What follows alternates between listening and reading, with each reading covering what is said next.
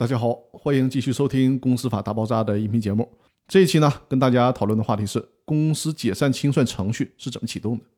也就是说，从这一期开始，我带大家来研究一下公司解散清算程序是如何启动的。关于这一点，在公司法的司法解释二的第七条里面有明确的规定。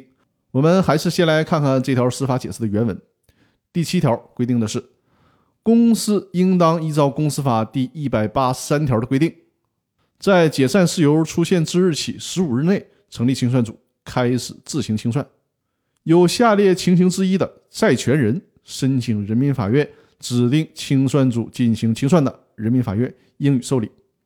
第一种情形是公司解散逾期不成立清算组进行清算的；第二种情形是虽然成立清算组但故意拖延清算的；第三种情形是违法清算可能严重损害债权人或者股东利益的。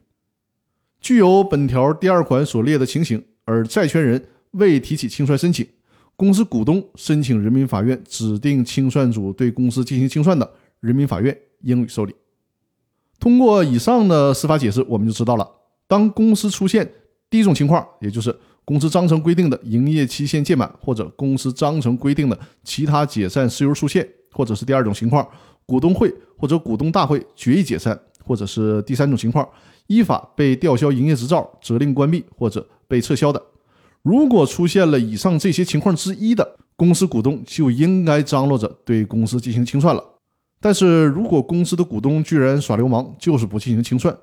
如果这么做就会坑了债权人。所以说，在这种情况下，债权人就只能自己动手了。债权人自己去法院申请法院对这个公司进行强制清算。以上呢就是公司清算程序是怎么启动的。在接下来的音频当中呢，我会跟大家来集中的讲解《公司法司法解释二》第七条有关公司清算程序启动的问题。